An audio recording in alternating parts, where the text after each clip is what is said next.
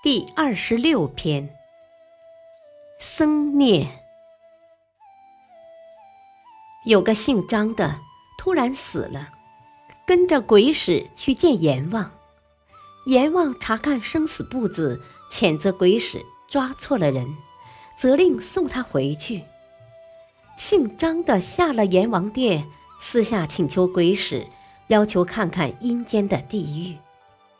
鬼使领他游历十八层地狱，刀山剑树都指点给他看。最后来到一个地方，有一个和尚，大腿上穿着绳子，倒挂在那里，痛得要死，不停地嚎叫着。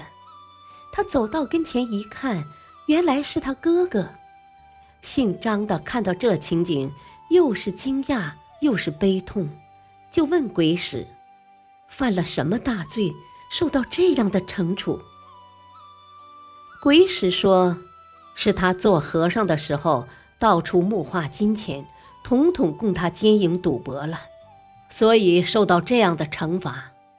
想要解脱这个危难，需要他自己忏悔。姓张的苏醒过来以后，怀疑他哥哥已经死了。当时他哥哥住在兴福寺，他就前去探望，一进山门就听见哥哥嚎痛的声音。进了禅房，看见哥哥大腿上生了一个恶疮，流脓淌血，已经完全溃烂，两只脚倒竖在墙壁上，很像阴间倒挂的形状。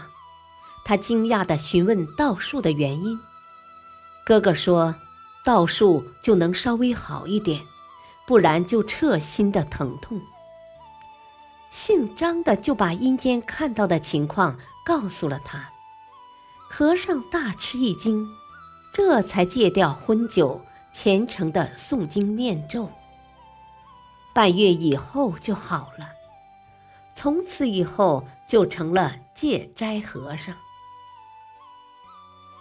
意思是说，阴间的地狱渺渺茫茫，恶人常常按照自己的愿望去理解，而不晓得阴间的灾祸就是阴间的惩罚，能不可怕吗？感谢收听，下期播讲妖术。敬请收听，再会。